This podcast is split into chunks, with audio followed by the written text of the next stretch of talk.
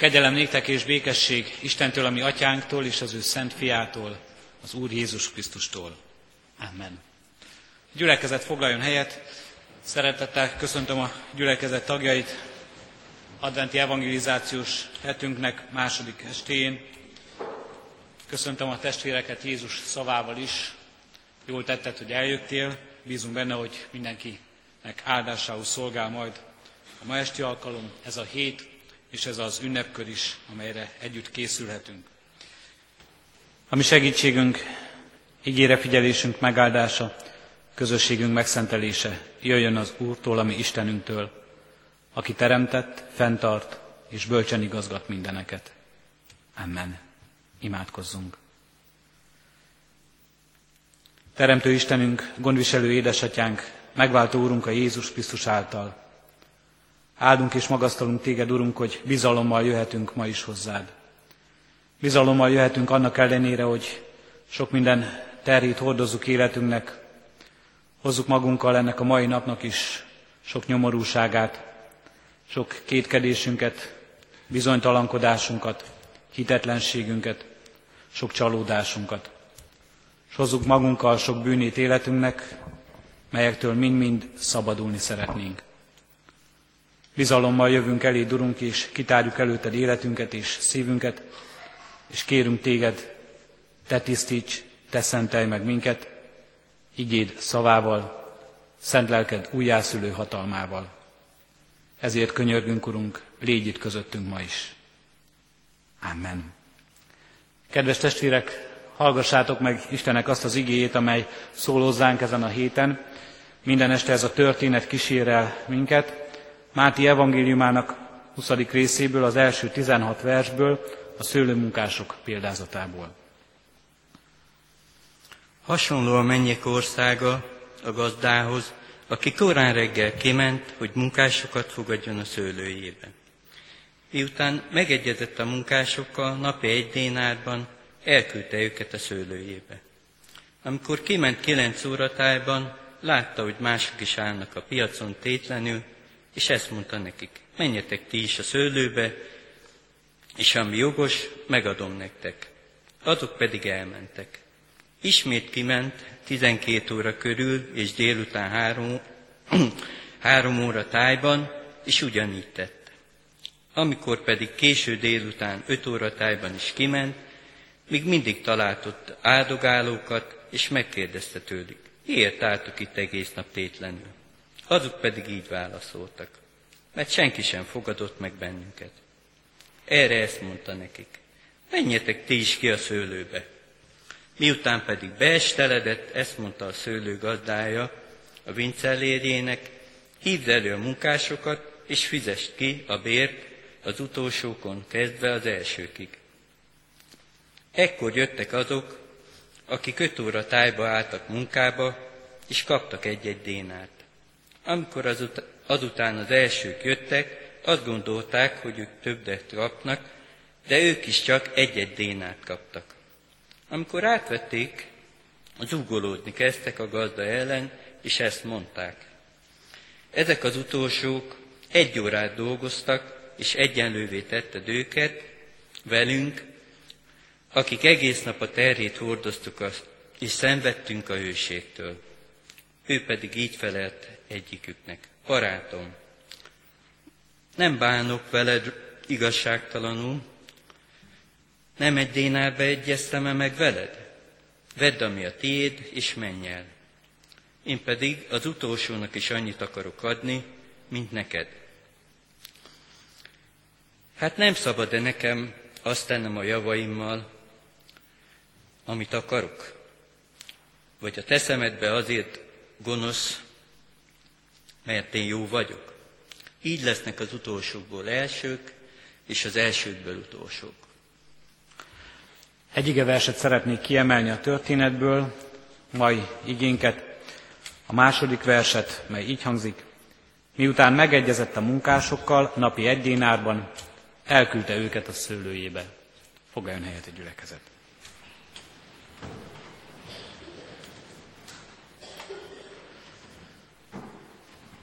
Kedves testvérek, Egész héten elkísér minket ez az ének, a négyszázhuszonharmadik dicséret, amelyet énekeltünk, minden este el fogjuk énekelni. Minden este meghallgathatjuk a történetét, a szőlőmunkásokról szóló történetét, történetet, és egy-egy versen keresztül, egy-egy részen keresztül a napnak egy-egy üzenetét megfogalmazva próbáljuk kibontani ezt a történetet, próbálunk a mélyére ásni ennek a történetnek, próbáljuk, próbáljuk mind jobban és jobban megérteni, hogy mit is akar Jézus ezzel a példázattal, ezzel a hasonlattal elmondani nekünk a mennyek országáról. A tegnapi nap az első vers alapján három fontos üzenetét érthettük meg a példázatnak. Az első üzenet ez volt, hogy maga Isten tanít minket, őt megismernünk, és a leghitelesebb forrás áll a rendelkezésünkre, amikor Jézust hallgatjuk, amikor a tanítványok őt hallották, a hallgatók őt hallották, a leghitelesebb embert hallhatták meg, aki a mennyek országáról mondhat valamit nekünk. És amikor mi a kezünkbe fogjuk a Szentírást, és ezeket a példázatokat olvassuk, akkor valóban az igazságot hallhatjuk meg a leghitelesebb embertől. Másrészt ezekben a példázatokban, és nem véletlenül példázatokról van szó, Jézus megpróbálja elmondani nekünk a leírhatatlant, a megfoghatatlant, az igazán átláthatatlant, mert ezekben az örökkévaló és a végtelen jön egészen közel hozzánk, akár ebben a történetben, akár más példázatban is. És harmadszor, amit hallunk, amit Jézus kijelent az Isten igéjében, az elég nekünk. Elég, mert ismer minket a mi Urunk és Istenünk, és tudja, mi az, amit meg tudunk emészteni, amit meg tudunk érteni, mi az, ami épít minket, és mi az, amire szükségünk van, hogyha őt keressük, hogy meg is találjuk őt. A mai ige egy lépéssel tovább visz minket a megértés felé. A gazda, miután megegyezett a munkásokkal, elküldte őket a szőlőjébe, hangzik az ige. Először is az egész történetnek két szereplője van, és a történet valójában két szereplős, a munkások, akik többen vannak természetesen, de van a gazda, a munkások, és itt van a szőlő ebben a versben, mint helyszín, ahova érkeznek ezek a munkás emberek. A gazda, akit az Isten képével, az Isten országával, és az a rend, ahogy a nő, az a mód, ahogyan ő munkálkodik ebben a világban, az Isten munkája, és az Isten munkáját adja elénk. A munkások, akikkel önmagunkat is azonosíthatjuk, és a szőlőskert, ahova küld minket a világ, az életünk, az a szintér, ahol Istennel találkozik az ember, és ahol megélheti mindazt, amire Isten bízza őt. Ebben a történetben Jézus egy nagyon világos és egy nagyon átlátható rendet ad elénk, és így láttatja velünk ezt a világot, amelyben élünk. Mit tudunk meg erről a rendről? A gazdáról, a munkásokról, a szőlőskertről, mit tudunk meg arról, amit itt leírő? Először is, és a legfontosabb üzenete a történetnek és ennek a versnek, hogy a gazda az gazda valóban, hogy van, hogy létezik. Van a világunknak gazdája. Van ennek a világnak ura, amelyben élünk. Talán sokaknak nem feltétlenül jó hír ez. Nem feltétlenül jó hír azt hallani, hogy van valaki, aki a világ fölött úrként jelen van, aki rajta tartja a szemét mindenen, aki a kezében tart mindent. Pedig Isten mindenhol így mutatja be önmagát. Így látjuk őt a teremtés történetében, mint aki mindeneket megteremt, minden az ő akaratára lett és létezik ebben a világban. Így mutatja meg magát Isten az ő gondviselő szeretetében, ahogyan gondoskodik erről a világról, amelyben élünk. Így mutatja meg Isten önmagát a személyes gondoskodásban is, ahogyan bennünket, ahogyan minden embert személyesen számon tart ebben a világban, s mindent, ami van. Az a rend, amely előttünk bontakozik ki e történetben, amelyet a mai igeversben látunk, a megegyezett szóban is, és az elküldésben, az, ahogyan Isten rendelkezik ebben a világban, a munkásokkal, az emberekkel, rendelkezik azzal, ami van, a szőlőskerttel, azt mutatja, mindent a kezében tart. Rajta tartja a szemét. Talán valóban nem mindenkinek jó hír ez, mert örülnénk, hogyha nem nézné így az életünket egy úr, aki ránk tekint, ha nem látná minden dolgunkat, minden cselekedetünket, minden érzésünket és szándékunkat valaki. Mert ugyanis a másik rend, ami kibontakozik ebből a történetből, és ebből az igeversből az az, hogy ebből következik, mi nem vagyunk urai ennek a világnak. Nem vagyunk úgy urai ennek a világnak, ahogyan a gazda uralja ezt. Mi munkások vagyunk, mi napszámosok vagyunk benne. És talán éppen ezért is rossz hír ez nekünk, és talán sokszor rossz hír, hogy van egy gazda a történetben. Rossz hír, mert szeretnénk mi lenni az urai a világnak. Nyomasztó ez számunkra. Nyomasztó, mert azt érezzük, hogy nem tehetünk bármit. Nem tehetünk azt mindennel, amit akarunk. A saját életünkkel, a ránk bízott javakkal, mindazzal, ami körülvesz minket, nem kényünk és kedvünk szerint cselekedhetünk mindezzel.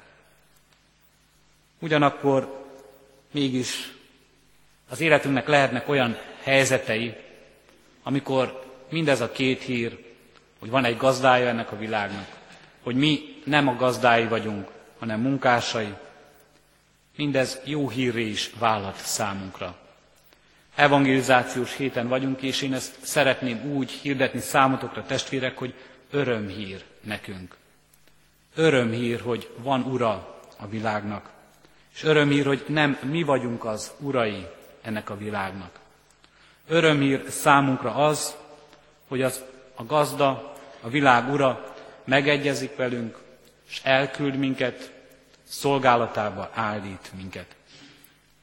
Örömhír számunkra, mert úgy ismerhetjük ezt a gazdát, mint aki mindenható úrként van jelen, úgy ismerhetjük ezt a gazdát, mint aki megbíz minket, és megbízik bennünk, úgy ismerhetjük ezt a gazdát, mint aki munkatársaivá fogad minket, mint aki a sajátjába állít be minket, és a sajátját bízza ránk. Micsoda megtiszteltetés, micsoda méltóság ez számunkra. Nem, az életünk nem fölöslegessé válik, hanem az életünk hirtelen, és ezeknek az embereknek az élete hirtelen értelmet és célt nyer ebben a történetben.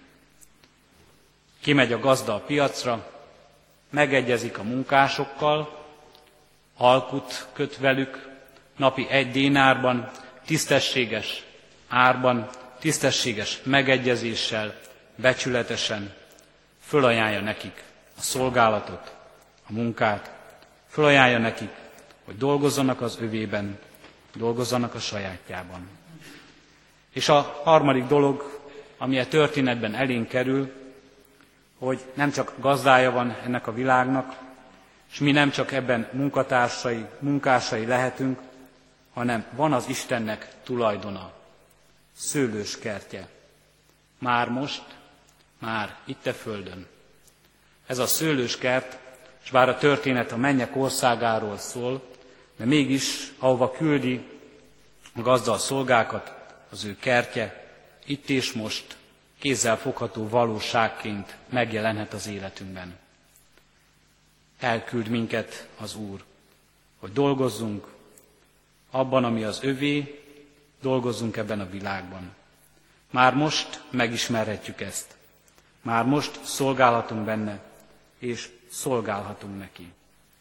És e között a három között, a három dolog között a gazda, a munkatársak, a munkások és a szőlőskert között szoros kapcsolat van. Így együtt alkotják egyben, egészében az Isten akaratát és az Isten tervét. És ebbe illeszkedik be. Minden, és ebbe, ebbe akarja beilleszteni az Isten, mind, ebbe akar Isten beilleszteni mindent ezen a világon. A három között szoros kapcsolat van, és alkotják együtt az Isten rendjét, a világ rendjét. Akarja Isten, hogy alkossák a mi életünkben is. Hogy felismerjük őt, mint urat és gazdát. Hogy felismerjük az elhívásunkat, a küldetésünket, a szolgálatunkat. Hogy felismerjük a helyet, ahova küld, ahol szolgálatba állít minket, a feladatot, amivel megbíz minket, és amit ránk, ránk ad, amit ránk oszt feladatként. Ez az Isten rendje az életünkben. És kedves testvérek, jó hír ez, és örömhír lehet ez számunkra. Örömhír, mert nincs benne bizonytalanság, nincs benne céltalanság, nincs benne a fölöslegesség érzése, hanem azt látjuk, hogy szabhatjuk minket valamihoz. Ez az Isten rendje nem titok. Nem nekünk kell megfejteni, nem nekünk kell kitalálni, és nem nekünk kell az Isten helyett megszabni a világban. Átlátható és megélhető valósága ez világunknak. Örömteli és jó hír, mert azt mutatja, ezen a világon nem a káosz az Úr, hanem az Ura, az Isten. A kérdés számunkra az ige kapcsán az, miután megegyezett a gazda a munkásokkal napi egy dénárban, elküldte őket a szőlőjében, hogy felismered-e ezt a rendet. Felismered-e az Urát a világnak, felismered-e a szőlős kertjét a világodnak, és felismered-e benne a magad helyét. A kérdés számunkra az, hogy ez a rend, amelyet Isten ad, vajon a te rended is, vagy te ezt szívesen inkább leráznád magadról, szívesen szabadulnál ettől a rendtől, és magadnak akarsz világot alkotni. Ebben a kérdésben vezessen minket Isten lelke, segítsen minket a válasz megadásában. És segítsen tovább minket majd ez a történet, hogy megtaláljuk azt a választ és azt a helyet, ahol Isten szeretne látni minket, nem csak egyen-egyenként, hanem ebben a közösségben is. Így legyen. Amen. Imádkozzunk.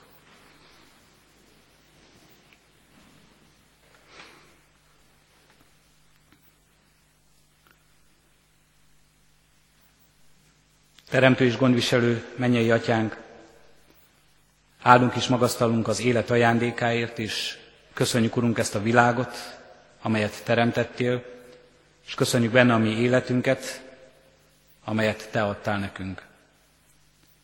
Látod, Urunk, hogy sokszor milyen sok bennünk a panasz, milyen sokszor hangos az elégedetlenség szava, nem vagyunk elégedetlenek, elégedettek a világgal, a sorsunkkal, az életünkkel, a nekünk rendelt idővel, és mindazzal, ami körülvesz minket. Kérünk és könyörgünk, Urunk, mutasd meg nekünk, hogy ebben a világban Te vagy az Úr. Te vagy az Ura az életünknek és a világnak. És a Te rended, és a Te rendelésed igaz és jó és szép kerete lehet mindannak, hogy ebben mi megtaláljuk boldogságunkat, ebben mi megtaláljuk az igazságot, találkozzunk veled, gazdával, megtaláljuk a helyünket, a küldetésünket, a feladatunkat. Kérünk és könyörgünk, Urunk, ha eltévednénk, Te vezess minket a helyes útra. Ha nem találnánk a válaszokat, tőled kapjuk meg azokat. Kérünk és könyörgünk, Urunk, ha elfogyna az erőnk, Te erősíts minket, testünkben, lelkünkben, igazságot kereső kérdéseink között. Te támogass minket a Te szereteteddel, ránk figyeléseddel, útmutatásoddal. Kérünk és könyörgünk, Urunk, sok lázadásunkban adj nekünk alázatos szívet, hogy elfogadhassuk mindazt, amit nekünk adsz, hogy elfogadhassuk a helyünket, a feladatot, amellyel megbízol minket. És kérünk és könyörgünk, Urunk, add, hogy felismerjük a helyet, ahol szolgálatba állítasz minket, és felismerjük a rendet, amelyet Te adsz ennek a világnak, és amely lehet a mi életünk rendje is. Kérünk és könyörgünk, Urunk, ebben taníts, és ajándékozz meg minket így, lelked vezetésével. Amen. Most egyéni csendességünket tartva, Kiki maga is elmondhatja imádságát. Köszönjük, Urunk, hogy megszólíthatunk téged, és te meghallgatsz minket. Amen. Együtt is imádkozzunk fennállva az Úri imádság szavaival. Mi atyánk, aki a mennyekben vagy, szenteltessék meg a te neved. Jöjjön el a te országod, legyen meg a te akaratod, amint a mennyben, úgy a földön is. Mindennapi kenyerünket add meg nékünk ma, és bocsásd meg vétkeinket, miképpen mi is megbocsátunk az ellenünk vétkezőknek. És ne vigy minket kísértésbe, de szabadíts meg a gonosztól, mert tiéd az ország, a hatalom és a dicsőség, mind örökké. Amen. Szívünkben alázattal, Urunk, áldását fogadjuk.